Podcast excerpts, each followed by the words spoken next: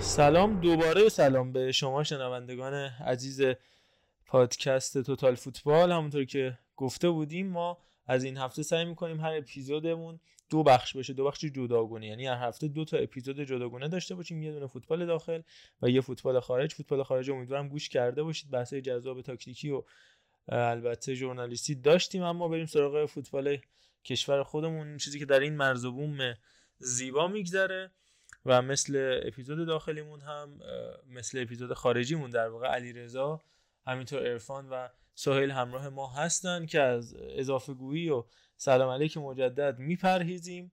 میریم سراغ اصل مطلب و امیدوارم این اپیزود حداقل من صدام درست باشه و باز هم بابت اینکه صدام تو اپیزود فوتبال خارجی خوب نبود تو اپیزود مدرسان ضعیف از شما عذرخواهی مجدد می‌کنم.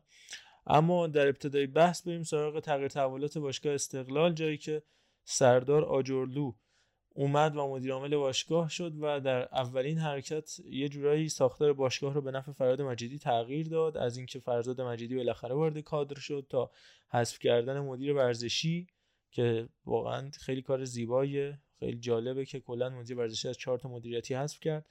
مهدی پاشازاده کلا 8 روز دوام آورد. بعد از اینکه علی خطیر از این پست کنار رفت و کلا این پست حذف شد. تا این پست کلا توی فوتبال ایران تعریف نشه دوباره. و البته اومدن بیژن تاریکی که قبلا سابقه کار کردن با فراد مجیدی رو داشته و انواع و اقسام اتفاقات و گابریل پینا هم که خب داشتیم و خلاصه سه هیچ به نفع فرهاده. تا اینجای کار کارایی که خب سعادتمند و مددی برای اینکه قدرتمند نشی بیش از حد سرمربی لیلی و لالای فرهاد نذاشته بودن و حالا یه جورایی همه چیز به نفع سرمربی باشگاه استقلال کاملا قدرت رو داره و باید چه اتفاقاتی میفته بابت این بحث دوستم اول علیرضا نظراتش رو بگی که کاملا می‌تونه مسلط باشه. بحث و بعد با عرفان و سهیل هم همراه میشیم. نکته جالبی که هست اینه که استاد آجرلویی که الان اومده خب اولش خیلی اینجوری شایع شده بود که منتظر اینه که یه سوتی بعد بازی الهلال اتفاق بیفته که فرادو بذاره کنار نکونا بیاره با توجه رابطه که از پاس با هم دیگه داشتن. ولی خب با این تمدید قرارداد سه ساله و بیژن تایری و حذف کردن این پست یعنی مدیر و معاون ورزشی یه جورایی خواست نشون بده که آقا پشت فراد مجیدی هم اما خب از طرفی انتظارات اینجوری فرهاد بالا میره.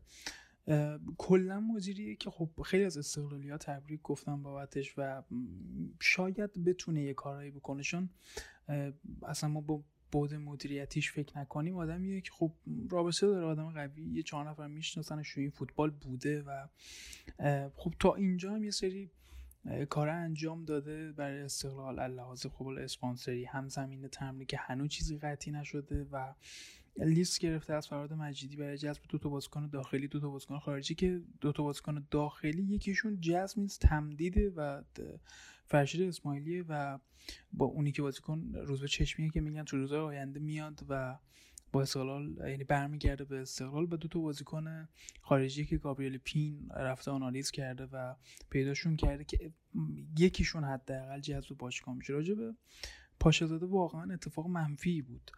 یعنی این مدیر ورزشی که راجع به ادوارد لیورپول صحبت کردیم که چقدر تونست به این لیورپول ترسک کلوب کمک کنه با بازیکنایی که با آنالیز جذب شدن بازیکنایی که شاید راجرز می‌خواست خوب نبودن ادوارد جلوش وایساد گفت نه اینا خوب نیستن ما باید بریم رو بیاریم و مانر رو بیاریم فندک رو بیاریم.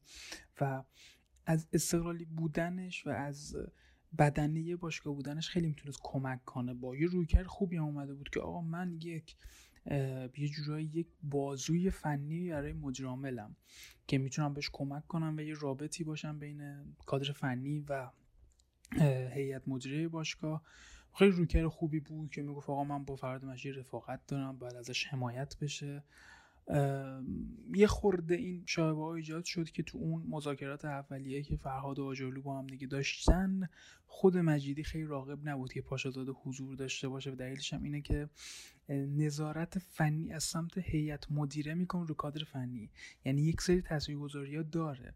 البته که وظایف یک معاون ورزشی و مدیر ورزشی تو ایران تعریف نشده اما خب می‌تونه توی یارگیری روی کادر فنی نظرشو بده تو عملکرد کادر فنی که آقا کادر فنی خوب بوده یا نبوده. خب این یه خورده یه بار سنگینی و برای کادر فنی و فرهاد داره. خب به حال فرهاد مجیدی خیلی عادت داره اصولا که بگی من یه دیسپلین خاصی دارم. هر کی می‌خواد بره مثل داستان کمالوند که حالا اگه راجع به گابریل پین صحبت کردیم اونجا میگم یا یوسف دانشیار که من شماره یکم. من رئیسم تو کادر فنی و اصلا نیازی ندارم که کسی بهم نظارت کنم تا الان می‌تونه همه چی مثبت باشه می‌تونه بهترم بشه اما چیزی که مهمه اینه که به عملکرد راجولو رو ما تو طی فصل ببینیم.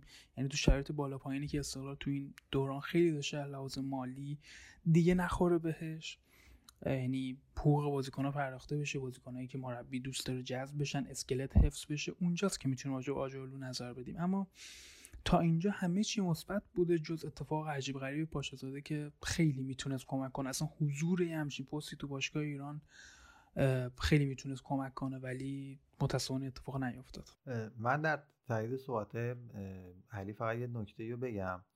چون تو ایران تعریف نشده پست مدیر ورزشی و اما از زمان خطیرم کلی داستان وجود داشت اینجا به خاطر اینکه پاشازاده سابقه سرمربیگری و مربیگری کلا داره در حالا لیگ یک ایران و یه پرستیژ خاصی هم داره که بهش می‌خوره سرمربی هم بشه و اصولا تو ایران اونایی که میشن مدیر فنی یا الان حالا این نقش مدیر ورزشی تعریف شده براشون یک آلترناتیو هم برای سرمربی فراد مجیدی این رو نمی‌خواسته. من الان نه می‌خوام از فراد مجیدی دفاع کنم نه از هیچ کی اصلا کلا این سیستمی که الان هست رو قبول ندارم که اون از ریشه همه می‌دونن. ولی به این دلیله که وقتی که اون بیاد و بخواد نظرات فنی هم بده تو بازیکن گرفتن هم دخالت هم بکنه که اصلا نقشش اینه و باید هم دخالت بکنه همش این شابه مطرحه که تا لغزش اتفاق بیفته دو تا بازی نبری امتیاز نگیری ببازی سریع هستش جایگزینت که بیاد بشینه. و به خاطر اینه چون از بیس خراب داره ایجاد میشه. در مورد آجرلو هم که میگی که آشنا داره و لابی داره بخواد نتیجه بگیره؟ باز من میگم یعنی من واقعا نمی‌خوام صد سال سیاه باشگاهی که حالا من به شخص طرفدارشم این شکلی نتیجه بگیره. چقدر ما بدبختیم که یه رئیس جمهور عوض میشه یه سیستم میاد یه سیستم میره پنج نفر کادر مدیریت همه کلا از بیخ عوض میشن. بعد یه نفری میاد که ما امید داریم که یه کاری بکنه به خاطر اینکه ارتباط داره لابی داره. بعد جالبیش اونجاست که اون نفر قبلیه یه هم بیکار نمیمونه. یعنی آقای مددی سری شد رئیس داستان ورزشگاه آزادی و فلان و اینا. و ببینید چقدر بده این سیستم دولتی. یعنی اگر آدمای سالمی هم باشن توش کسافته که داره قوتور میشه و همینجوری موج می‌زنه. اگر سالم نباشن که دیگه بدونید چی میشه دیگه. و این آره درست, درست خوب میگم تو شرایطی که ما الان داریم واقعا دیگه چیکار کنیم؟ یعنی واقعا درست میگی سیستم فاسدی اما به حداقل کاری که آجولی یعنی انقدی واقعا سطل یعنی می‌دونی چی جوریه علی؟ کلکل طرفدارای دو طرف اینجوریه که مثلا ما با این رئیس جمهور مثلا مدیر قوی تری واسه ما گذاشته. ما احتمالا شما رو مثلا می‌بریم. اون یکی مدل قوی تری واسه شما گذاشته. ما احتمالا شما رو می‌بریم. یعنی یک دعوای خانوادگی مسخره است که یه خانواده یه بار به یه بچهش حال میده یه بار به یه بچه دیگهش حال میده و اینا رو به جون هم میندازه. اصلا مسخره تر از این داریم ما. این چه تعریف طرفداریه؟ یعنی من الان همین آجولو همین آجولو می‌تونست بشه مدیر پرسپولیس. خب من با طرفدار پرسپولیس باشم دیگه. چون اون همین ساختاری که برای این باشگاه داره رو قرار بره اونجا پیاده کنه دیگه.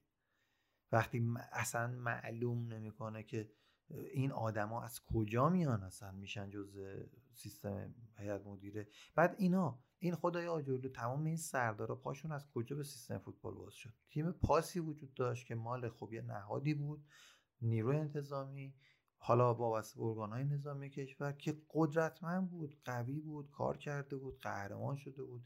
مثل مشابه شد چه می‌دونم از شرطه عراق داشتیم اونو داشتیم. بعد اون تیمه رو بردن نابود کردن. رفته معلوم نیست کجا. حالا مدیراشون اومدن توی این تیمای دیگه که موندن دارن مدیر میشن. خنده است. کلا بالا تا پایینش خنده است. ببخشید ببخشید. یه آقا اجلالی هم اومده اینجا شده که معاون اجرایی در واقع آقای فریاد جایگزین آقای فریاد چیران. آقا اجلال زمان تراکتورم که سردار آجرلو مدیر عامل تراکتور بود هم معاون اجرایی ایشون بود. آقا اجلال تو بازی استقلال تراکتور که اتفاقا گل لحظات آخری آرش برهانی و امیرحسین صادقی باعث میشه پیش دربی رو استقلال ببره میاد تو اون دعوا فحاشی می‌کنه به استقلال فحاشی خیلی شدید. یعنی فحاشی کشدار. و در نهایت آقا اجلال به خاطر فحاشی به تراکتور سه ماه محروم میشه. و بعدم کلا نمی‌ذارن وارد چارت ورزش بشه چون خیلی فحاش بوده. و الان آقا اجلال شده مدیر اجرایی باشگاه استقلال و معاون آقای آجرلو که از همینجا شما حدیث مفصل بخوان دیگه. من دیگه صحبتی ندارم. تو خودت همین رو بگو چون علیرضا الان صحبت داره من فقط اینو بگم.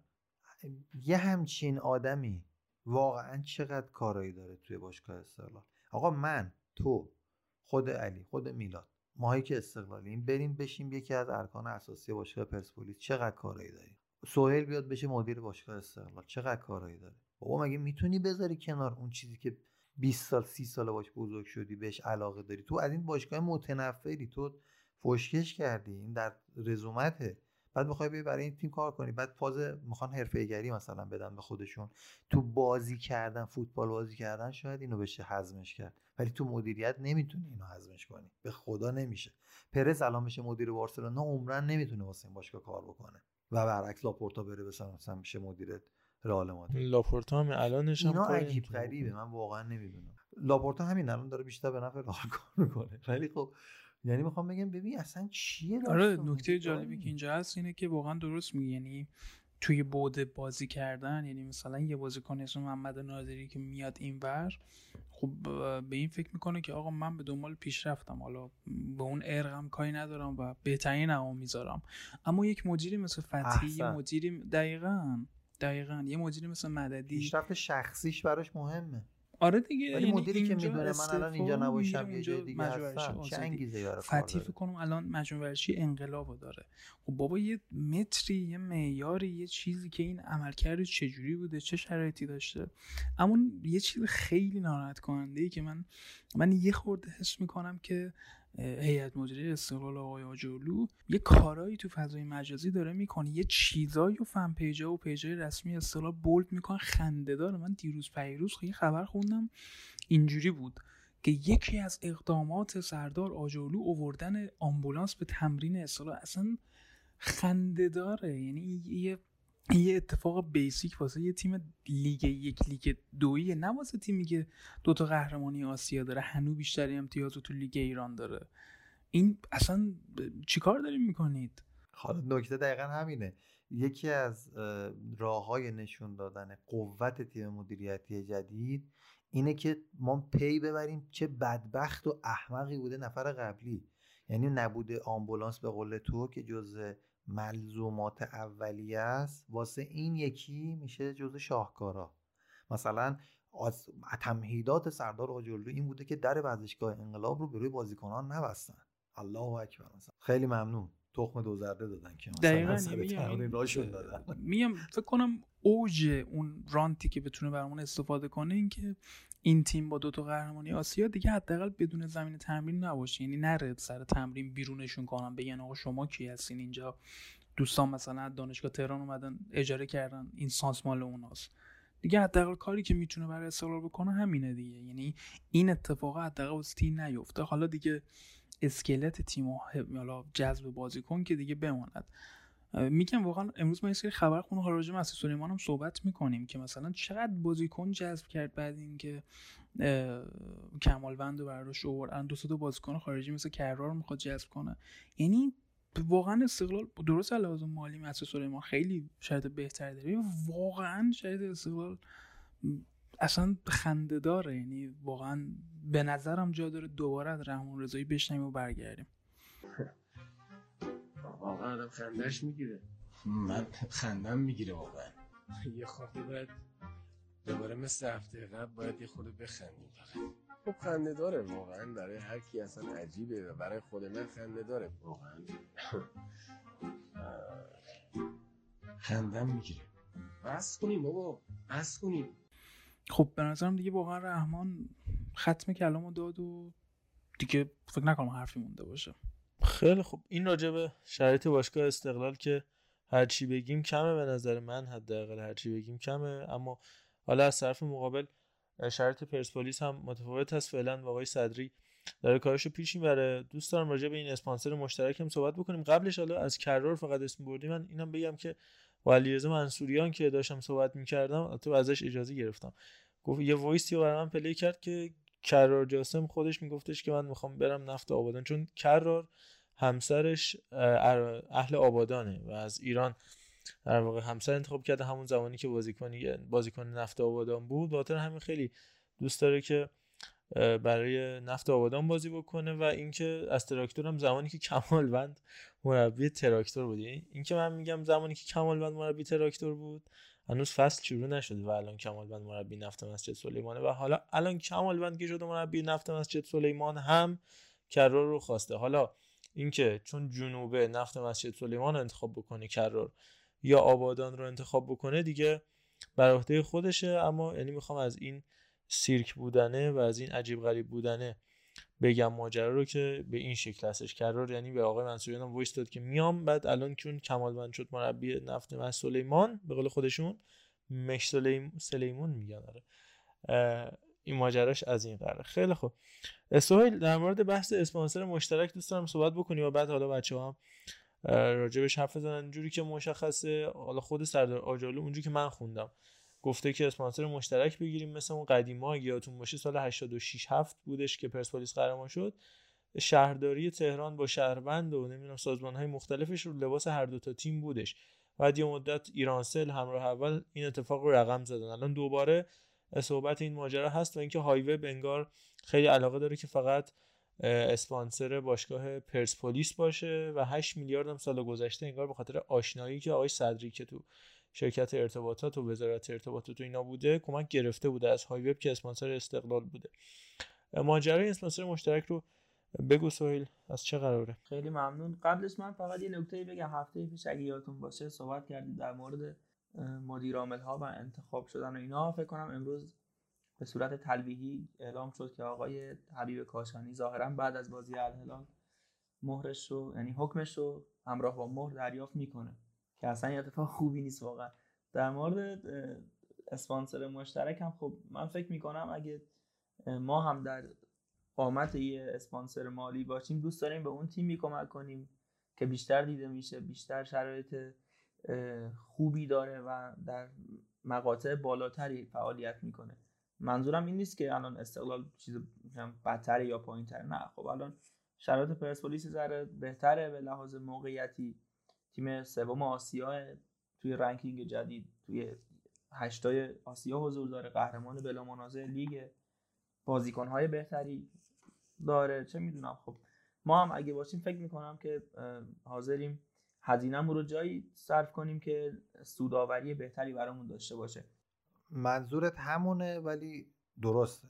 نه نه نه واقعا. خدا شده اصلا منظورم همون نیست. ببین باز وقتی که این باشگاه این شرکت و این مجموعه اسپانسر رو می نگاه می‌کنی که سهامداری عمدش کیا هستن باز می‌بینی همش میره سمت همون دولته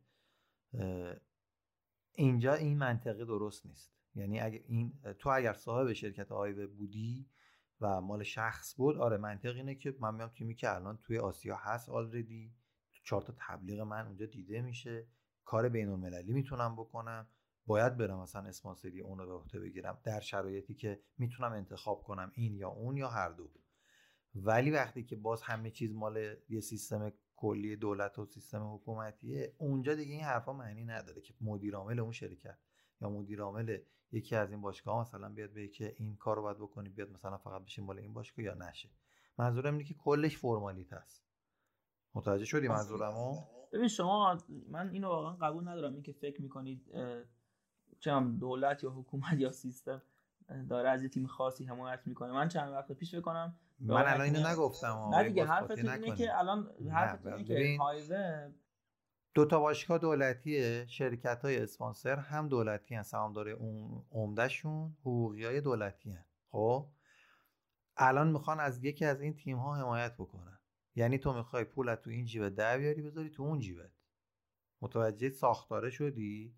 منطق اینه که در حالتی که اینجوری نباشد یعنی اینا همه مستقل باشن خصوصی باشن منطق میگه که من اسپانسرینگ رو باید برای اون تیمی انجام بدم اگر قراره که انجام بدم که شرایط بهتری داره یا برند بهتری داره در کل. ببین موزه داری یا سویلا من دارم میگم درسته که طرف بیاد طرف پرسپولیس رو الان بگیره در شرایط عادی.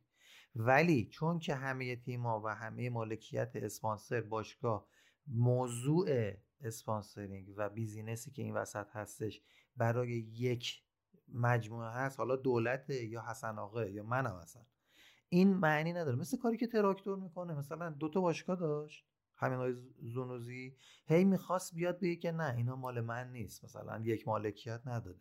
ولی دیدی که چقدر مسخره شد. در نیومد داستانش. ببین اولا امروز آقای متاسفانه آقای صدری و آجرلو که اصلا توی اون مرکز چیز تهران یه دیداری هم داشتن. ظاهرا همین امشب هم مسابقه کرد که نه به اون پست امروزش که ما نمی‌دونم داریم کارگزار پیدا می‌کنیم اصلا نمیریم دنبال اسپانسر مشترک نه به این بلکه ظاهرا امروز گفته که من خاصی نداریم که اگه دو تا اسپانسر هم داشته باشیم. من قانونی برای حمایت هم برای حمایت یک کارگزار از دو نداریم. من کدوم باور کنم؟ ولی من فکر می‌کنم شما خودتو یه لحظه این جمله رو قشنگ متوجه میشید دیگه.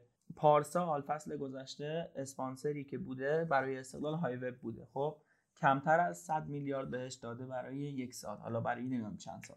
خب این بر بانک گردشگری اسپانسر پرسپولیس بوده. پس چطور پارسال برای استقلال که های وب مدیرش مشخصه و اینا نبود؟ حالا که اومده می‌خواد میگه من پرسپولیس انتخاب می‌کنم شده اخه به اصطلاح. خب این این این جواب سوال این سپورت من اینو نگفتم. نه دیگه شما نگفتم. آخر شما مال خودت ببین پارسا اصلا متوجه منظور من نمیشی تو. تو کاملا با پیشورز داری گوش میدی من چی میگم. پارسالم خب همین بوده. پارسالم که برای استقلال بوده دارم میگم اصلا اتوش در نمیاد. من الان نمیگم های به بد است یا خوب است. ببین یه دقیقه بذار شما میگی هیئت مدیرش مشخص از کیا از کیا تشکیل شده. مال فلان و همین با پارسال هم همین میگم داشت دیگه. من میگم همین دو تا جمله‌ای که میگی که در ظاهر متناقضه من میگم اصلا اینا مال خودشون نیست این حرفا. ببین تو توی سیستمی هستی که اون سیستمه داره میره جلو. یه قطاری مثالش اینه دیگه. مثالی که می‌زنن اینه. قطار داره حرکت می‌کنه. تو توی این قطار بدو به سمت از واگن یک بیا به سمت واگن ده. تو داری به سمت عقب برمیگردی؟ یا داری مثلا تهران به مشهد میری تهش مشهد پیاده باید بشی؟ قضیه اینه. من چه اصلا برام مهمه میگم مگه که این اسپانسر استقلال یا کدوم خری هستن. اسپانسر استقلال یا پرسپولیس یا هر چی. اصلا میگم فرقی نداره. من دارم میگم اینا بازیه. اینا بازی رسانه است بازی مدیریتیه. بازیه که نه که از پیش تعیین شدن باشه ببین تو شرایطی نداری. تو توی زندانی روپولی داری بازی می‌کنی الان فکر کن. این بهترین مثاله. داری روپولی بازی می‌کنی. زمین می‌خری پول تو اینا. تهش صاحب زمین شدی تو فکر می‌کنی؟ اگر اون بازی روپولی رو ببری تو ملاک شدی؟ نشدی که. بازیه. کلش بازیه. ببین شما تشکیلایی که می‌کنی اصلا زیرنده تیمی که 5 سال داره قهرمان میشه و این همه به حال آقا من دارم اصلا استقلال میگم. باز دوره تو داری میری دنبال کسب اینجور چیزا. ببین پرسپولیس قهرمان جهان. استقلال خر دو عالم. خب استقلال باشگاه ضعیف. خب من دارم اینو میگم. من دارم اینو میگم. خب من دارم اینو میگم. ولی داستانه مدیریت و این حرفایی که اسپانسرینگ و این چیزا پیش میاد کلا در یک box بسته که خروجیش مشخصه.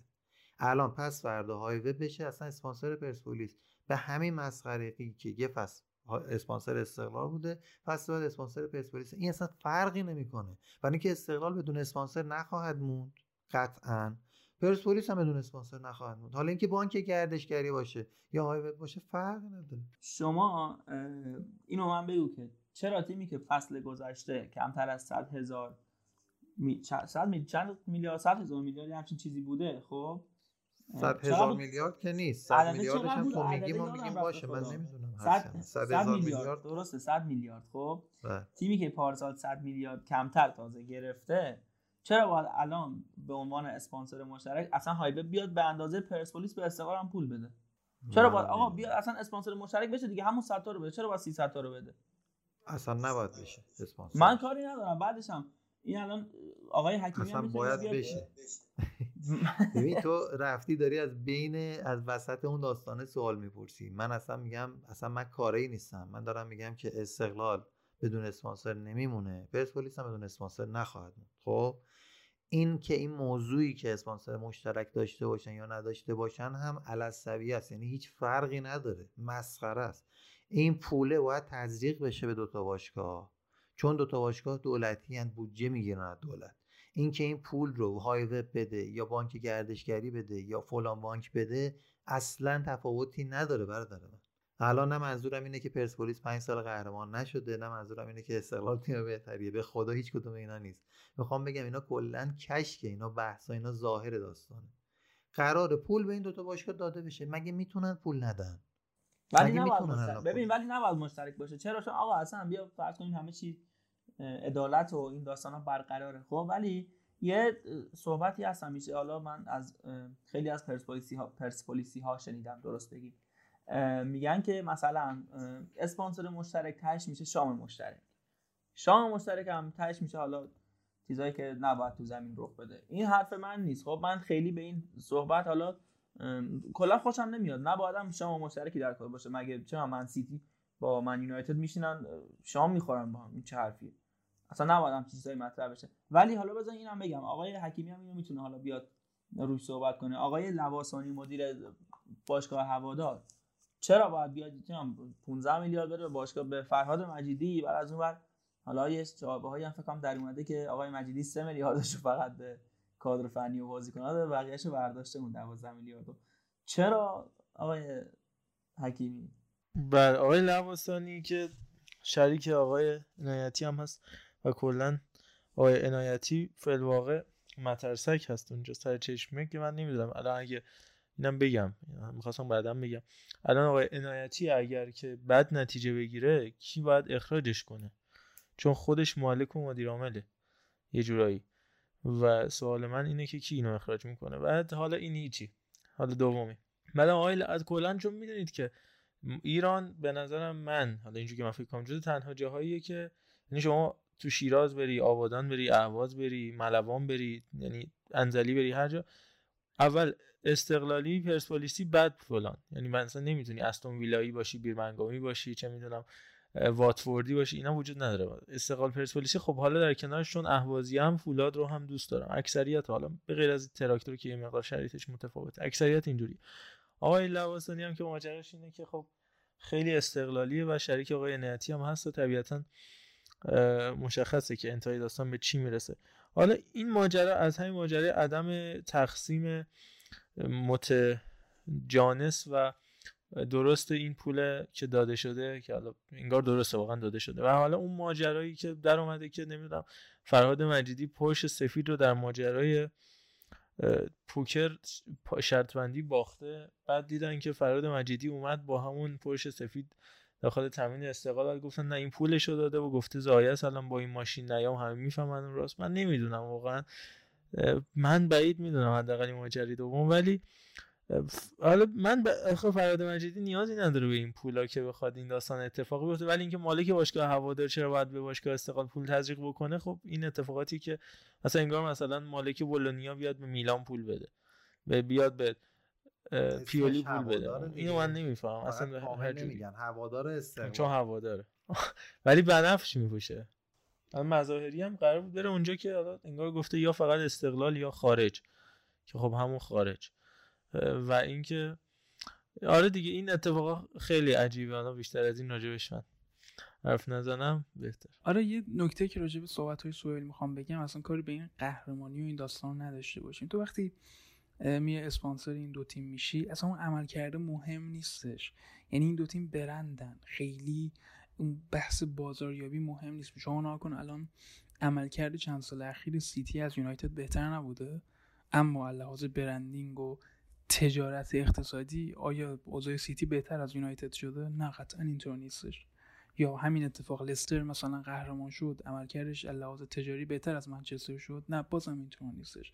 و خیلی میگم خودمون رو درگیر این داستان نکنیم چون همه اینا یه داستانی پشت اون sponsoring هستش. یعنی خیلی اون اسپانسر نمیاد به این فکر کنه که او من الان اگه اسپانسر پرسپولیس بشم اینا ششمین قهرمانی رو کسب کنن چه شود چه فروش بره بالا چه مخاطبینی به های وب اضافه بشه؟ نه. اصلا اینطور نیست.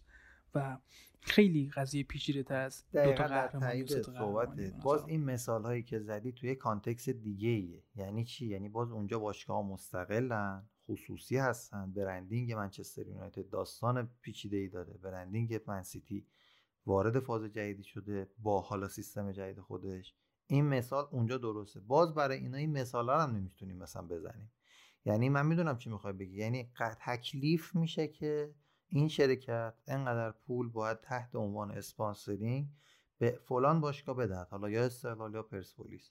خب این کار انجام خواهد شد و این لحاظ میشه توی پولایی که داده شده صرف ورزش شده معاف از مالیات خواهد شد و و و داستانهایی که می‌دونیم. اگر تکلیف چیز دیگه ای بشه که باید به دو تا باشگاه بده خواهند داد. اصلا منتظر نظر من شما رسانه یا اصلا اصول درست باشگاه داری نمیمونن که بگن این پول داده میشه یا نه. کما اینکه فصل قبل وسط کار پول داد به اون یکی. و به همین ترتیب وقتی که باشگاه گلوگوهر میاد پول سرمربی یعنی پول فدراسیون فوتبال رو میده مثلا باشگاه گلوگوهر میگه که آقا من نمی‌خوام بدم من یه باشگاه هم نه میگم آقا تو زیر مجموعه شرکت معدنی گلوگوهری اینجا وصل به پول و سرمایه که داره بودجه مملکت رو میده. الان ما میگیم پول سرمربی رو بده. باید بدی. مثلا میگه اختیار داره مدیر عامل مثلا گلوگوهر میگه نه من نمیدم. این زمین مال پدر بزرگ من بوده مثلا توش معدن در اومده. نمیشه که. می‌خوام همین رو بگم. ساختار که دولتی میشه اینا همه حرفه.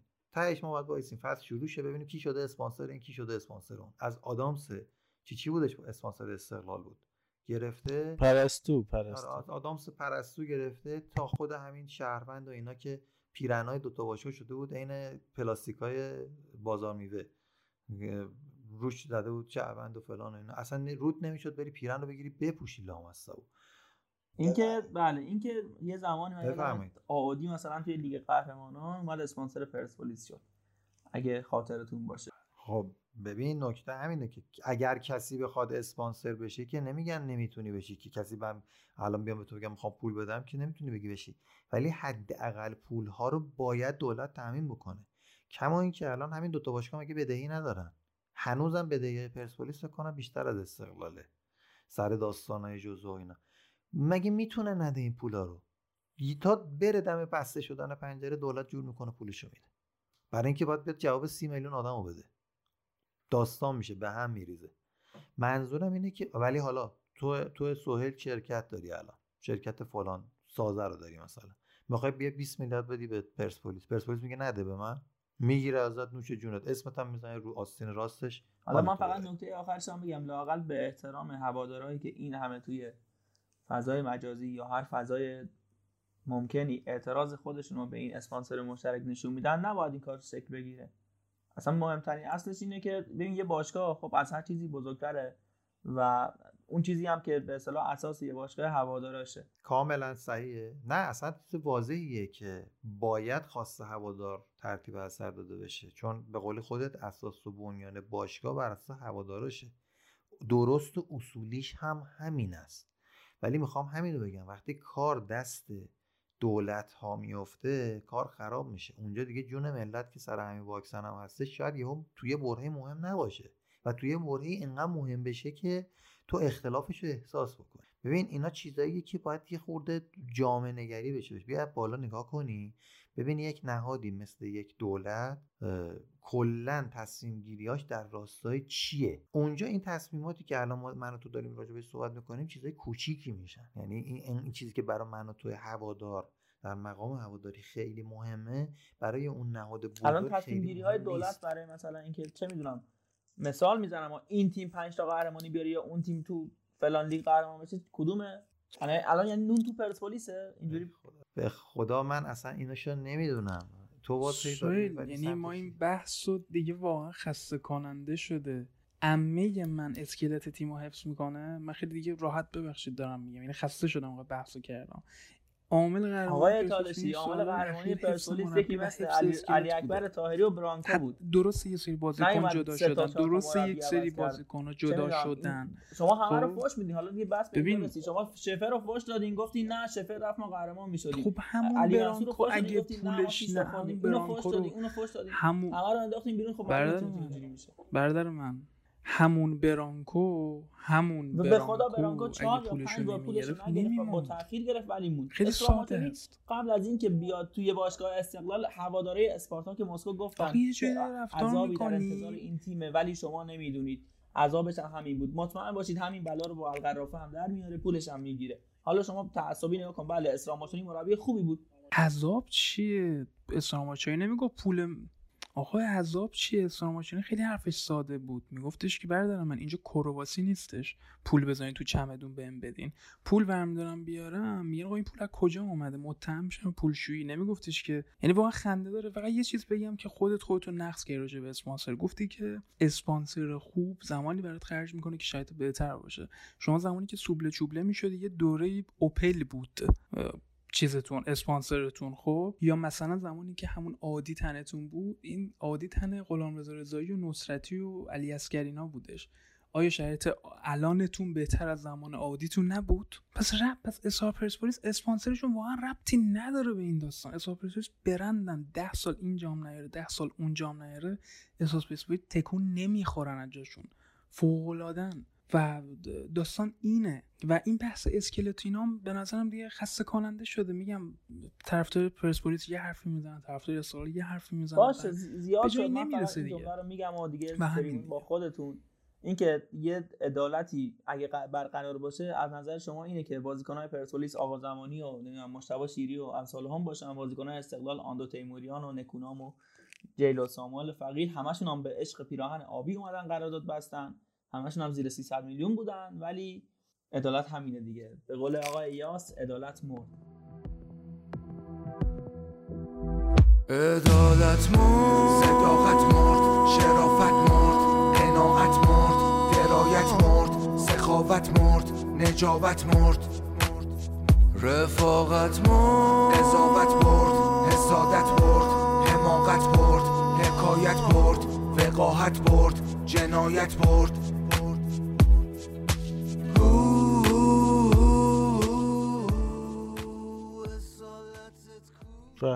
خیلی خب. حالا تا همینجا به نظرم کافیه. باز اگه راجع به این مسئله هم نظر داشتین حتما بیایید و نظرتون رو در شبکه های اجتماعی ما به آدرس ادساین توتال فودکست بگید من یه مقدار اینو هی میگم.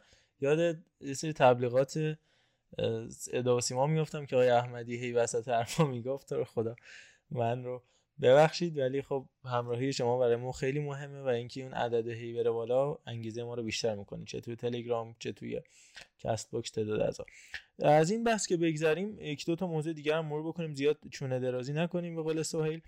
راجع به گابریل پین صحبت می‌کنیم و قبل از اینکه فقط بریم سراغ گابریل پین ما بریم سراغ فوتسال. سرمایه داره فوتبال هم که حالا بحثی شد اتفاقا هفته آینده بگیم بهتره که مفصل ما فکر یه نیم ساعتی بیایم صحبت کنیم. آقا حمیداوی کی بود؟ هدایتی کی بود حمید سیاسی کی بود و الی آخر اینجا به نظر من میطلبه که هفته بعد مفصل راجع به این مسئله صحبت کنیم و این چه کسایی وارد فوتبال ماشان محسن پهلوانزاده کی بود که همچنان نمی‌دونیم پدیده یا شهر خودروه و الی آخر که تو هفته گذشته هم اردوی باشگاه پدیده تشکیل نشد و الان این تیم پدیده اصلا خیلی عجیب شده که چون خداداد عزیزی شده مدیر فنی آوردن سر تمرین با من بمیرم تو بمیری بازیکن‌ها رو بردن سر تمرین الان دارن میان تهران و بعد تیم شده سپاهان دیگه. چون دستیار آقای مهاجری آقای هادی عقیلی و سرپرست تیم هم شد سدمتی سید سالهی که من نمی‌دونم چه ربطی به تیم پدیده یا حالا ابو مسلم نمی‌دونم شهر خودرو سیاه جامگان یا چی داره که اونجا چیکار می‌کنه آقای سید صالحی. اینا سردار معمایی باید پرسید که فوتبال نیست که ماشاءالله. سردار اوجولو و سردار معمایی و حبیب کاشانی و اینا. و اینکه راجع به مشکلات مالی صنعت نفت آبادان همینو بگم که قرار بود امروز بیان تهران که انقدر مشکل مالی داشته. هنوز لیگ شروع نشده. اردوی تهرانشون کنسل شد تو همون آبادان به کارشون ادامه میدن. مینوایل نفت مسجد سلیمان سه تا مربی عوض کرده و از اون ور هم مثل رفسنجان و گلگهر اردوی خارجی دارن. بگذاریم. بریم سراغ ماجرای فوتسال. ارفان تو بیا وارد بحث بشه فوتسالمون هم که حذف شد و قزاقستان که قرار بود فرداش توسط پرتغال له بشه دو ضربات پنالتی توسط پرتغال کنار رفت. کوتاه راجع به فوتسال صحبت کنیم و بخش آخرمون رو چند دقیقه راجع به گابریل پین بگیم. میگن تیم ملی پیشکسوتان بود. ببین واقعا مجبوریم کوتاه صحبت کنیم چون بحث قبلی حالا برخلاف میل شخصی خود من طولانی شد بی خودی. ولی در مورد فوتسال اولا کی قرار بود که له بشه قزاقستان؟ اینو قرار یک خودت گذاشته بودی؟ مشخص بود که له نمیشه. من حتی فکر می‌کردم قزاقستان ببره. نه اینو حسین شمس گفت کارشناس بازی نیمه نهایی برزیل آرژانتین بود. و بعد گفتش که می‌بینیم که قزاقستان چگونه به توسط پرتغال له خواهد شد. در تقریب آقای ناظم شریعه گفتن. خیلی جمله عجیب بوده ولی خب کلا گفتم کلکلایی که بین فوتسالی ها هستش به مراتب شدیدتر از بین فوتبالی هاست. هیچ کدوم همدیگر رو قبول ندارن. این نمی‌دونم حالا دوستان می‌دونن یا نه. یعنی مثلا وحید شمسایی قطعا حتی حسین شمس رو قبول نداره که باز اون تو رشد دادنش خیلی نقش داشته. اون یکی سید متی رو قبول نداره اون یکی چیزو قبول نداره خوراکی رو قبول نداره اون یکی فلان رو قبول نداره و به همین ترتیب ولی و این صحبت قطعا حاصل این. اتفاق من صحبتی که می‌خواستم بکنم که حالا فرصت خیلی نداریم کوتاه جمعش می‌کنم اتفاقا می‌خواستم از آقای نازم شریعه که خودم خیلی از نظر فنی بهش اعتقاد ندارم حمایت کنم اتفاقا. تیم ملی فوتسال ایران کاملا به نظر من با برنامه فوتبال بازی کرد و بازیهاشو با برنامه که خودش می‌خواست پیش برد. از نظر سعود روی عنوان تیم دومش هم کاملا کارش هوشمندانه بود. مسیری که انتخاب کرد مسیر درستی بود. ولی کجا کم آورد تیم تیم از نظر آماده سازی کلا خود تیم و بازی های دوستانه و بدنسازی کم آورد که ما می‌دیدیم. نیمه های دوم تمام بازیامون به نسبت نیمه های اولمون واقعا بدتر بودیم. اما هر بازی نسبت به بازی قبلش کلا تیم بهتر بود. خب دو تا مصوم برام توی حین مسابقات به وجود اومد. فراد فخیم و ارزم به خدمتون چیز. این پسر کی بودش که بیشتر یعنی بیرون نشست مصوم شد. نه طیبی مصوم بود از ابتدای مسابقات که حالا دندش مشکل داشت. فکر می‌کردن تو مسیر بهتر بشه. از یه طرف هم یه سری میگن چرا بردی طیبی و اینا رو؟ طیبی اگر توی همین مراحل می‌تونست برسه چون دقیق نمی‌شد تایمش رو تشخیص داد که کسی می‌تونه بازی بکنه مسئولیت دندم یه حالت خاصی داره. یعنی کیفیت طرف حفظ میشه. اگر تحت فشار قرار نگیره می‌تونه تمریناتشو بکنه با پاش کار بکنه تا حالا اون بهبودی حاصل بشه بتونه بیاد درگیرم بشه و بازی بکنه. این خودش به نظرم بردنش خوب بودش. کمک کردن نظر حتی تاکتیکی بازی با همین قزاقستان به تیم ما. ولی کجا دچار مشکل شد؟ ببینید دوستان بازی تیم ملی ایران بازی و بازی قزاقستان که ما دوتا زدیم دوتا خوردیم خیلی میگن کامبک خوردیم. اگر می‌تونست حفظ می‌کرد نتیجه رو. برید ببینید مسابقات فوتسال و کامبک خوردن اصطلاحا یعنی جلو افتادن دوتا تیم در یک مسابقه است. هم یه امر کاملا طبیعیه و بدیهیه. چون فوتسال زمین کوچیکه. تیمی که گل می‌زنه عقب میشینه. قطعا احتمال انجام اشتباه و دادن گل مساوی و حتی گل برتری به تیم حریف توش وجود داره. مثالش زیاده تو. بازی گروهی همین پرتغال سه یک از مراکش جلو بود سه سه شد. همین پرتغال دو از اسپانیا عقب بود. چهار دو برد بازی رو. همین اسپانیا از ژاپن دو یک عقب بود بازی رو در دو سه دقیقه آخر برد. خود همین ایرانش و همین قزاقستانش بازی داشت کامبک خورد. ببینید زیاده تو همین تورنمنت کلی کامبک پیش اومده. اگه با اون تعریف فوتبالی بخوایم ببینیم که اصلا اشتباه داریم می‌بینیم. اون فوتساله. فوتسال تیمی که گل می‌زنه منطق میگه که بیا عقب بشین از اشتباهات احتمالی حریف استفاده کن دو به یک سه به دو ایجاد بکن در جلوی دروازه و به گل برس و اختلاف تو ببر بالا. این کار رو هم ایران دقیقا با قزاقستان انجام داد. به دلیل اینکه می‌دونست از نظر بدنی کم میاره نیمه اول. فشار بیشتری آوردیم. توانمندی فردی بازیکنان ما با اینکه تیم حریفمون دو تا بازیکن برزیلی داشت با این حال با توانمندی فردی ما بهتر بود. اون گلی که اولاد قباد و احمد عباسی با هم پاسکاری کردن و احمد عباسی چرخید پاس رو داد زدن تو گل فوق العاده است فوتسال. فوق العاده است. و ما کم دیدیم از تیمای بزرگ مثل همین اسپانیا و آرژانتین و اینا که این گل گل این چنینی بزنن. زدیم دو جلو افتادیم نیمه دوم شروع شد عقب نشستیم راه گل خوردن رو بستیم. یه گل خوردیم که باز صمیمی خوب زاویه رو بسته بود. اما گل دومی که خوردیم که من سرش بحث دارم که نقش داور توش کاملا بلده که من کلی با همین بچه ها بحث کردم فهمیدم که تمارز بازیکن ما رو گرفته بود که خیلی به نظرم مسخره بود. تیم تو حمله از توپو گرفته دروازه‌بان دقیقا رسید به همون اشتباهی که منتظرش بود. دقیقا رسید به همون خلالی که در اثر پرس در اثر فشار تیم حریف بالاخره یه جای کار اشتباه پیش میاد. همون رو به دست آورد. جاوید دیریبلم زد گل خالی رو اومد بکنه تو گل داور سود زد. گفتم اوه می‌خواد اخراج کنه گل رو رو دمش کم فلان. دیدیم نه تمارز بازیکن ما رو گرفته. خب ادامه بازی رو می‌دادی بازی سه یک دو دو دو. و ما گل هایی که خوردیم و ضعفی که داشتیم می‌تونم بگم که ضعف تمرین نکردنه. این بودش که ما خیلی گل رو شروع مجدد خوردیم. خیلی گل رو شروع مجدد خوردیم. یعنی از همین تیم قزاقستان دو تا گل خوردیم. که رو کورنر بود که همین خطایه بود. از امریکا ما اینجوری گل خوردیم. یعنی اصلا تیمی که واقعا سطحش تر بود. از سربستان هم یه گل اینجوری خوردیم. تیممون رو ضربات شروع مجدد حتی کورنر و حتی اوتایی که میشه ساده اینا رو دفاع کرد گلهای بدی خوردیم.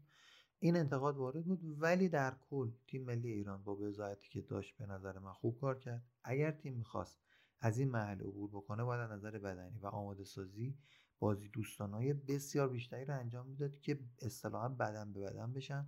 بازیکنها تو شرایط سخت ده دقیقه آخر 20 دقیقه دوم در حقیقت میشه ده دقیقه آخر 90 دقیقه بازی. چون تو فوتسال می‌دونید دیگه time مفید می‌گیرن.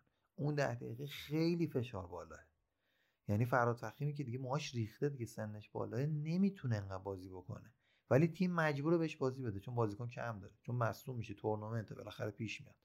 مجبور به فرهاد توکلی کامل بازی بده چون به نظر بدنی آماده ترین بازیکن ها فراد توکلیه. میره میاد. خیلی میدوه.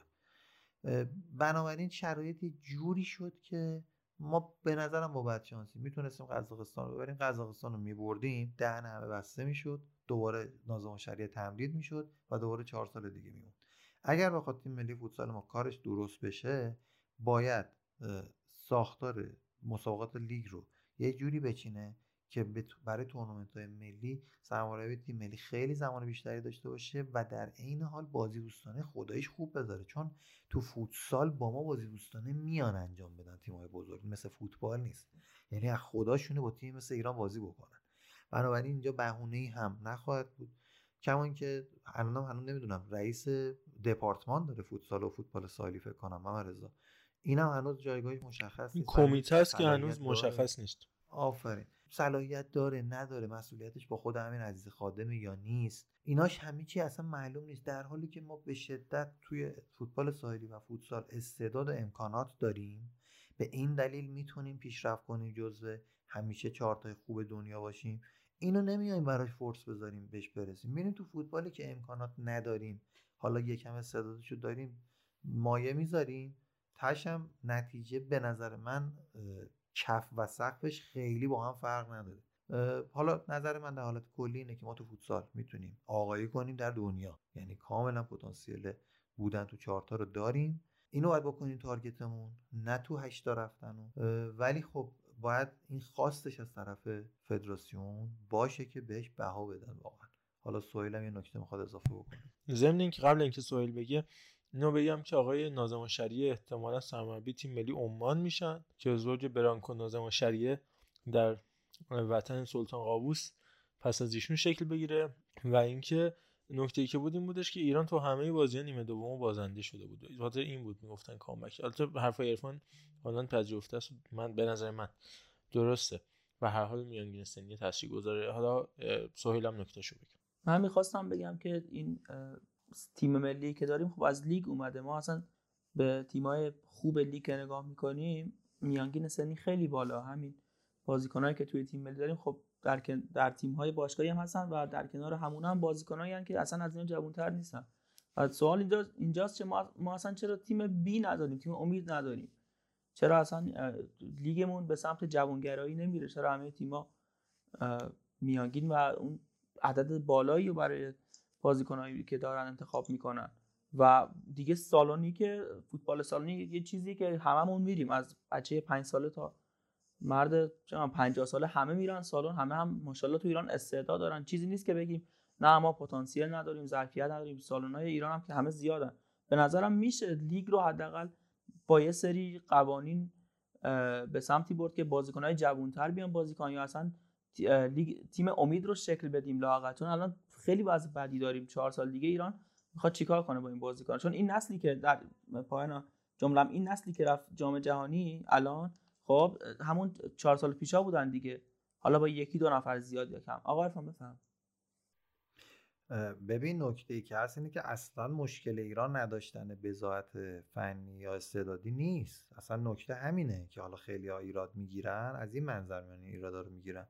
بعد همین تیم همین اولاد قوادش بازیکن جوونیه که فوق العاده تکنیکی بود. هر بار اراده کرد دیریب زد رد شد و گله کلیدی و بسیار حساسی هم برای تیم ملی زد. خب 26 سالش.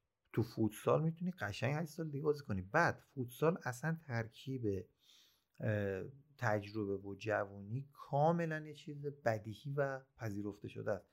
باید بازیکن با تجربه داشته باشی ریکاردینیو فالکاو اینا مثالاشن دیگه. تا زمانی که طرف می‌کشه بازی ازش می‌گیرن مصرفش می‌کنن.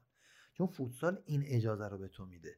فوتسال به تو اجازه میده یک بازیکن خیلی با تجربه ای که خیلی نمیدوه رو داشته باشی.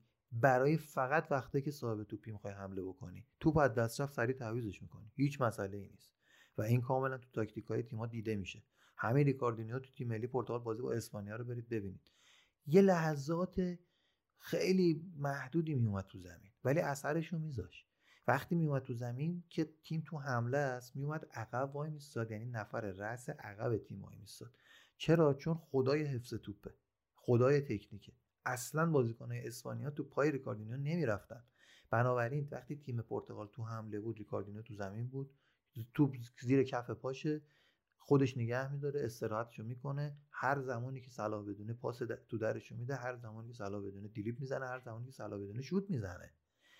بنابراین این ایراد نیستش که ما بازیکن خود همین محمد جمع که محمد کشاورزی که گفتیم خیلی هم آدم با اخلاق و خیلی هم بازیکن فوق العاده واسه چین آدم بودش تا زمانی که 34 5 سالش هم بود بازی می‌کرد و تو خود گیتی پسندم چقدر فوق العاده بود. برای اینکه توپو به این آدم که میدی شما خیالت راحته. حالا من وارد بحث فنی فوتسالش نشدم که اصلا تاکتیک ها رو توضیح بدم فرمیشن ها رو بگم. سه یک چیه یک سه چیه دو دو چیه؟ و اینا رو بگم تو دفاع و حمله چه جوری خواهند شد. به نظر من ترکیب تیم ترکیب اشتباهی نبود. فرهاد فخیمو به خاطر این برداشت برد که اگه اشتباه نکنم مثل سونگون بازی می‌کرد. همش آقای گل داشت می‌شد کلی گل می‌زد. تو نمی‌تونی اینو نبری بگی سنت بالاه. خب پس سنش بالاه داره اینم گل می‌زنه دیگه. و عید شمسایی تا زمانی که می‌شد باید میبردنش. خب وقتی توانمندیشو داره باید ببری ازش استفاده بکنی. این مسئله مهمیه بچه تو فوتسال بازیکن ها می‌تونن تو شرایطی قرار بگیرن که توانمندیشون رو نشون بدن. معنیش این نیستش که من با تیم رفتم قرار کل بازی رو بازی کنم. نه. لحظات حساس به من بازی می‌رسد. می‌دونی چی میگم؟ همین تیم با خودش اون پسر تاها کیه 4 15 تیم ملی کنم که بازی بهش خیلی کم رسید. خب خیلی جوونه دیگه. اون فکر کنم 21 دو سالش باشه. بالاخره یکی دو تا جوونم برده بود. ایران کم پتانسیل نیست. باشگاه پر بازیکن جوونه. می‌تونن دوباره راش بندازن. به نظر من اگر که نازو شریعه بره که رفت به قولی که رضا گفت میره برای عمان یه سرمربی جسور اگر ایرانی می‌ذارم مثلا باید محمد کشاورز رو بذارم واقعا. یا یه سرمربی برزیلی یا اروپایی اسپانیایی بیارن که چیز نداشته باشه. چی میگن؟ الغی به شخص خاصی یا دستورگیر افراد خاصی نباشه. بیاد خودش جوونا رو سوا بکنه. بازیکن ریخته تو فوتسال. و اینا رو سر سامون بده بتونن تو قالب تیم ملی در قالب یه تیم با هم بازی کنن. خیلی عالی. اینا از این بحث من فکر کنم دیگه کافی باشه برای این اپیزود. برای پایان بخشش بریم. voice یکی از مخاطبینمون رو در مورد مباحثی که هفته گذشته مطرح کردیم. سینا نجفی نازنین که از شنوندگان قدیمی توتال فوتبال و پاننکا هم محسوب می‌شد. بشنویم بیایم برگردیم. با سلام خدمت دوستای عزیزم در توتال فوتبال. من سینا نجفی هستم از شنونده های قدیمی پادکستتون پادکست قبلی پاننکا و فعلی توتال فوتبال. راجع به موضوع وضعیت باشگاه پرسپولیس و استقلال چند تا نکته رو می‌خواستم به عرضتون برسونم. امیدوارم که در پایان اپیزود بتونیم یه درک درستی از وضعیت دوتا باشگاه داشته باشیم. وضعیت دوتا باشگاه پرسپولیس و استقلال اگر برانکو رو از پرسپولیس تو این چند ساله حذف بکنیم و کارهایی که باعثش شد باعث بانیش شد اگر اینو حذف بکنیم هیچ چیز غیر مشابهی نسبت به استقلال نداره.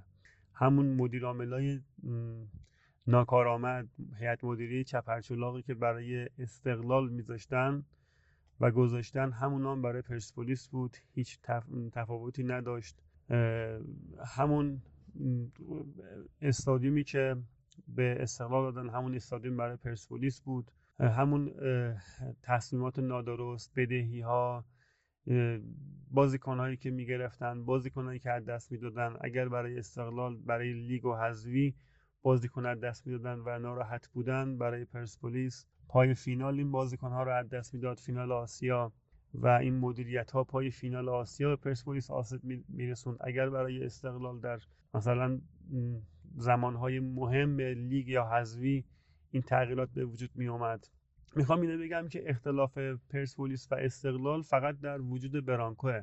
کسی که مورد قبول تمام اهالی فوتبال در ایران بود و وقتی پاشو پرسپولیس گذاشت اختلاف بین دو دستگی بین هوادارا رو از بین برد. به خاطر مقبولیتی که داشت اختلاف بین چند دستگی بین حتی پیشکسوت ها رو از بین برد. همه تیم رو متحد کرد. با نظم و دیسیپلینی که به تیم آورد با ثباتی که بهش اعتقاد داشت با کار زیربنایی که توش اعتقاد داشت. از قبل تو ایران کار کرده بود. تو دو تا مقطع متفاوت یک بار با بلازوویچ و بعدش خودش سرمربی تیم ملی بود و تیم ملی رو به جام جهانی برد. مدل کارش هم همین می‌دونیم دیگه چجوریه برانکو همیشه با کمترین تغییرات تو تیماش کار می‌کنه با کمترین تغییر در ترکیبش با کمترین جذب بازیکن. هر سال سه تا چهار تا بازیکن می‌گرفت نهایتا سه چهار تا بازیکن از تیم می‌رفت بیرون. برخلاف استقلال مخصوصا استقلال شفر که یادتون باشه دوستان از استقلالیمون یه تایمی بود که شفر که اومد تو تیم جذب بازیکنش زیاد بود. چندینی چند بازیکن رو می‌گرفتن. فکر می‌کنم بازیکن بزرگسالش بالای 7 بازیکن گرفته بودن. و صبح که ما بیدار می‌شدیم متوجه می شدیم که چهار تا بازیکن به استقلال اومدن و اسمش رو گذاشته بودن. آقایی بود به اسم پندار پندار تایم می‌گفتن. جذب بازیکنه با ایشون بود و یه جورایی کری میخوندن هواداره استقلال که شما بازیکنهایی که دارید جذب می‌کنید کم کم و آروم بازیکن جذب کنید شاید در همین حوالی تیمی باشه که پنجرش بسته باشه و از اینجا صحبت ها و کری های هواداری.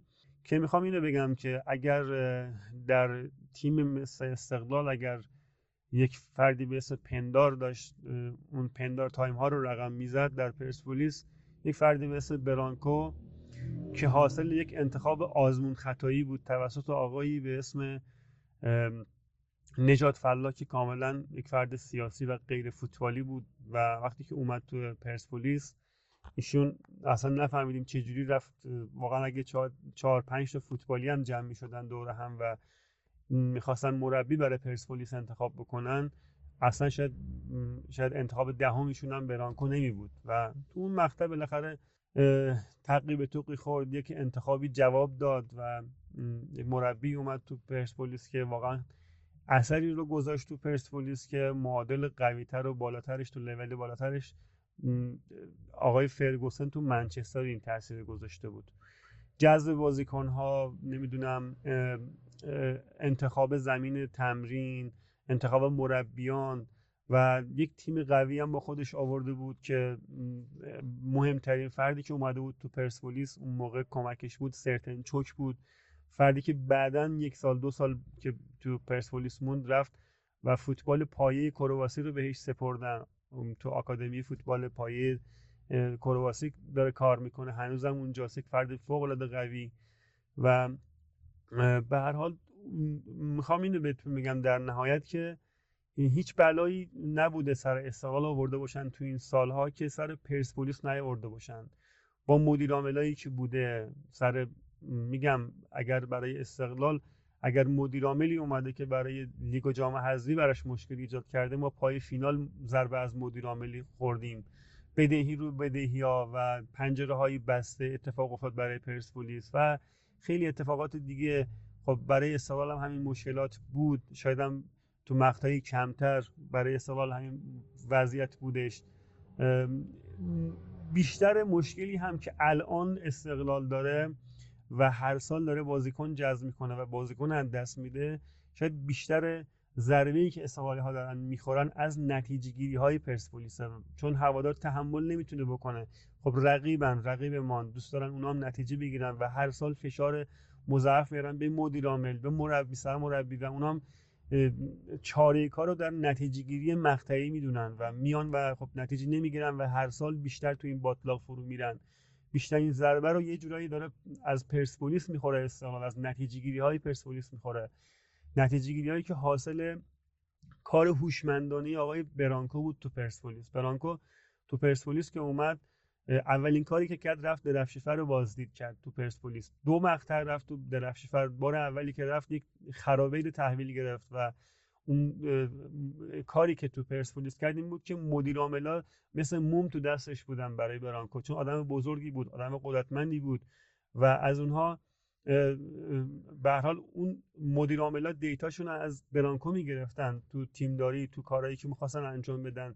ایشون حتی خودش وسایل تمرین می‌گرفت و فشار می آورد اون موقع به مدیر عاملای وقت میگفتش که زمین تمرین می‌خواد. زمین باید این استادیوم رو باید تجهیز کنن به خاطر اینکه زمین شهید کاظمی اصلا خوب نبود.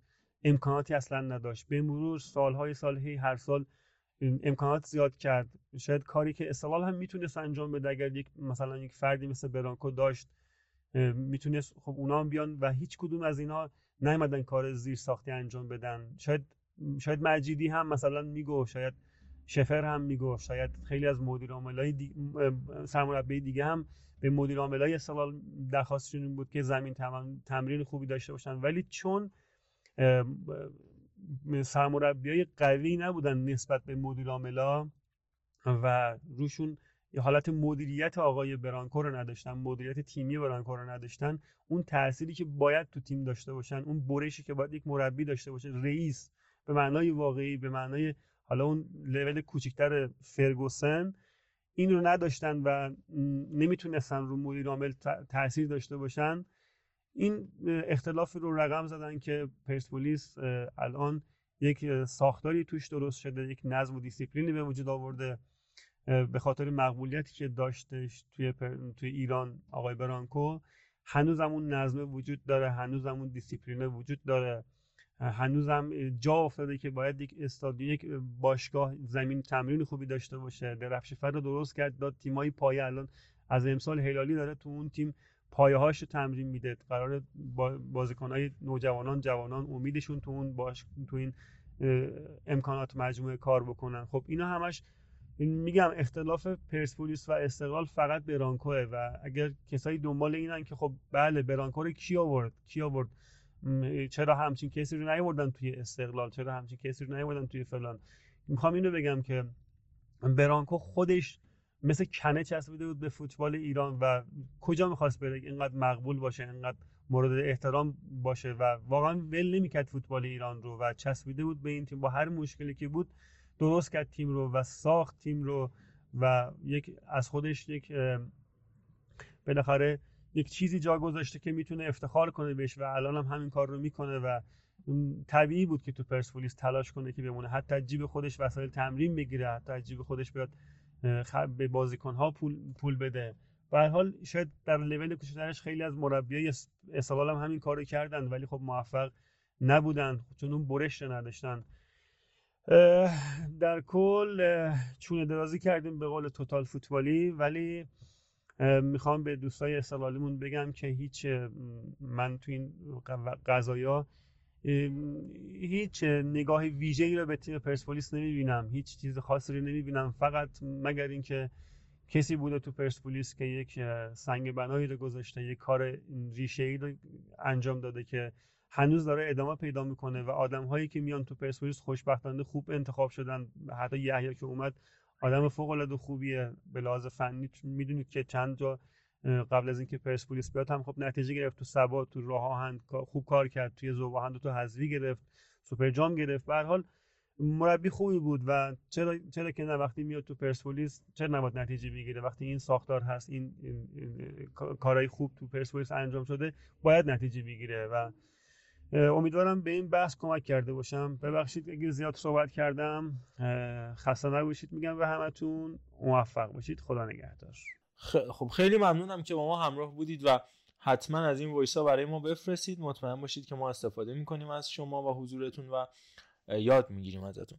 در بخش آخر علیرضا راجع به مسائل کمیته انضباطی و این حکمای عجیب غریبی که اومد بعد 6 7 ما حکم میدن بازیکن از ایران رفته. دو جلسه محرومیت برای حسینی کنانی مثلا. چرا؟ مال بهشت بوده. شهریور مهر حکمش رو می‌دید که دو جلسه بازیکن الاهلی قطر رو چی محروم می‌کنید؟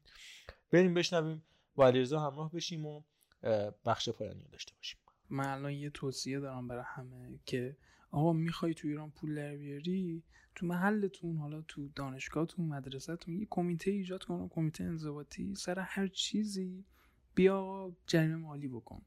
الان کمیته انضباطی فدراسیون فوتبال ایران طی یک کاغذ از دو مسابقه و سه مصاحبه یعنی در واقع دو مصاحبه و یک ویدیو پخش شده از کنال زادگان 325 میلیون درآمدزایی داشت. که اینا خیلیشون مال بیش از یک سال پیشه. به چه صورت؟ به این صورت که مجیدی اومد به خاطر مصاحبهش راجع به اینکه میگه دولت با به مشکل داره 50 میلیون جریمه شد. فرشید اسماعیلی هم به خاطر همین نو مصاحبه هاش 5 میلیون. کنان زادگان به خاطر اون ویدیو عجیب غریبش 200 میلیون جریمه شد. 10 میلیون مثل رفسنجان به خاطر عدم اجرای حکم محرومیت ربیعی. 10 میلیون آقای قبشاوی فولاد. تو بازی با صنعت نفتشون که یعنی اصل درآمده از همینجا بود. اگه کنارزادگان در نظر نگیریم. 20 میلیون آقای پوموسری به خاطر توهین به داوری تو کنفرانس مطبوعاتی حکیم نصاری 10 میلیون خود نفت آبادان 10 میلیون اسماعیل غنبری از تیم نفت آبادان 10 میلیون و سرجم می‌کنه 325 میلیون که این دوستان درآمدزایی داشتن. و نکته جالبتر و خیلی عجیب اینه که اون جریمه مالی الزامیه یعنی باید پرداخت کنی همون جوری که مجیدی 50 میلیون رو پرداخت کرد و اون محرومیتش از حضور تو حتی استادیوم های ورزشی هم برداشته شد. الان اینجوریه که میگن آقا بیاین این پوله رو بدین اون محرومیت مثلا تعلیق و این داستان رو برمیداریم اما پوله رو باید بدین اون الزامیه. و اینم از کمیته انضباطیمون که خیلی خوشگل داره درآمدزایی می‌کنه و بیزنسیه دیگه. این داستانش داستان جالبیه من فکر می‌کنم توی اروپا فقط وقتی جریمه مالی یعنی نقدی می‌کنن که به داور و بحث نجات پرستی و این چیزا توهین بشه. یعنی دیگه طرف ویدیو ضبط کنه نمی‌دونم اینستاگرامش به ریسی بگی و اینا دیگه جریمه مالی نمی‌کنن. ولی اینجا دقیقا همینه. میگه خب بچه ها حقوقات عقب افتاده. خب برید اینستاگرام ها رو بچرخید برید ویدیوها رو ببینید. بالاخره یکی یه غلطی کرده دیگه به قول معروف. یه پولی بگیریم. اینم داستانیه که خنده است دیگه. اینم خیلی بهش نپردازیم. بله. دقیقا همینی که میگی. یعنی تیغی بازی کردن قبلا مثلا والیبال فوتبال اینا بود. الان بعد شد کمیته انضباطی اینجوری تیغی بازی می‌کنن. بریم آقا فراد مجیدی رو بتیغیم. بریم فلانی رو بتیغیم. حالا کاری سپاسگزارم از همراهیتون. بحث مفصلی بودش و قطعا به کمک شما نیاز داره و امیدوارم که در کنار ما باشید در هفته پیش رو و یه دو ساعتی راجع به فوتبال خارجی یه ساعتی هم راجع فوتبال داخلی صحبت کردیم. مجموعا سه ساعت بحث کلی فوتبال ما شدش که امیدوارم توی هفته پیش رو تو رانندگی حین رفتن به سوی منزل یا در محل کار وقتی پیدا کردید موقع نهار خوردن یکم وقتتون رو ما بسپرید و آروم آروم به بحث ما گوش می‌دید و حتما راجع به هر بحثی که دوست دارید کامنت بذارید و به ما نظراتتون رو بگید. سپاسگزارم. به شدت از همراهیتون. امیدوارم صدام تو این بخش خوب باشه. تو فوتبال خارجی که افتضاح بود. دمتون گرم. ممنون از همراهیتون. مرسی فوتبال. از من خدافظ دمتون گرم. خدا نگهدارتون باشه. روز جهانی پادکست هم بود. من در انتهای پادکستمون تبریک میگم به خودم و همه دوستان همراهمون در این پادکست و همه پادکست سازایی که قطعا بدون هیچ چشم داشتی شروع می‌کنن کارو. حالا ایشالله که با همراهی دوستان به نتیجه و بحثای خوب مالی هم برسد. مخلصیم. آقا خیلی مخلصیم. دم همه گرم و در کنار روز پادکست ما روز جهانی ناشنوایان هم داشتیم. حالا اگه دوروبرتون کسی عزیزی تو این شرایط هست روزش مبارک و من نمی‌دونم چرا همیشه وطنی رو بیشتر دوست دارم و این اپیزود وطنی هم بیشتر دوست دارم. خیلی مخلصم. دوستان این اپیزود هم گذشت. امیدوارم که شنیده باشین صحبت های ما رو. هفته خوبی داشته باشید. خدا نگهدار.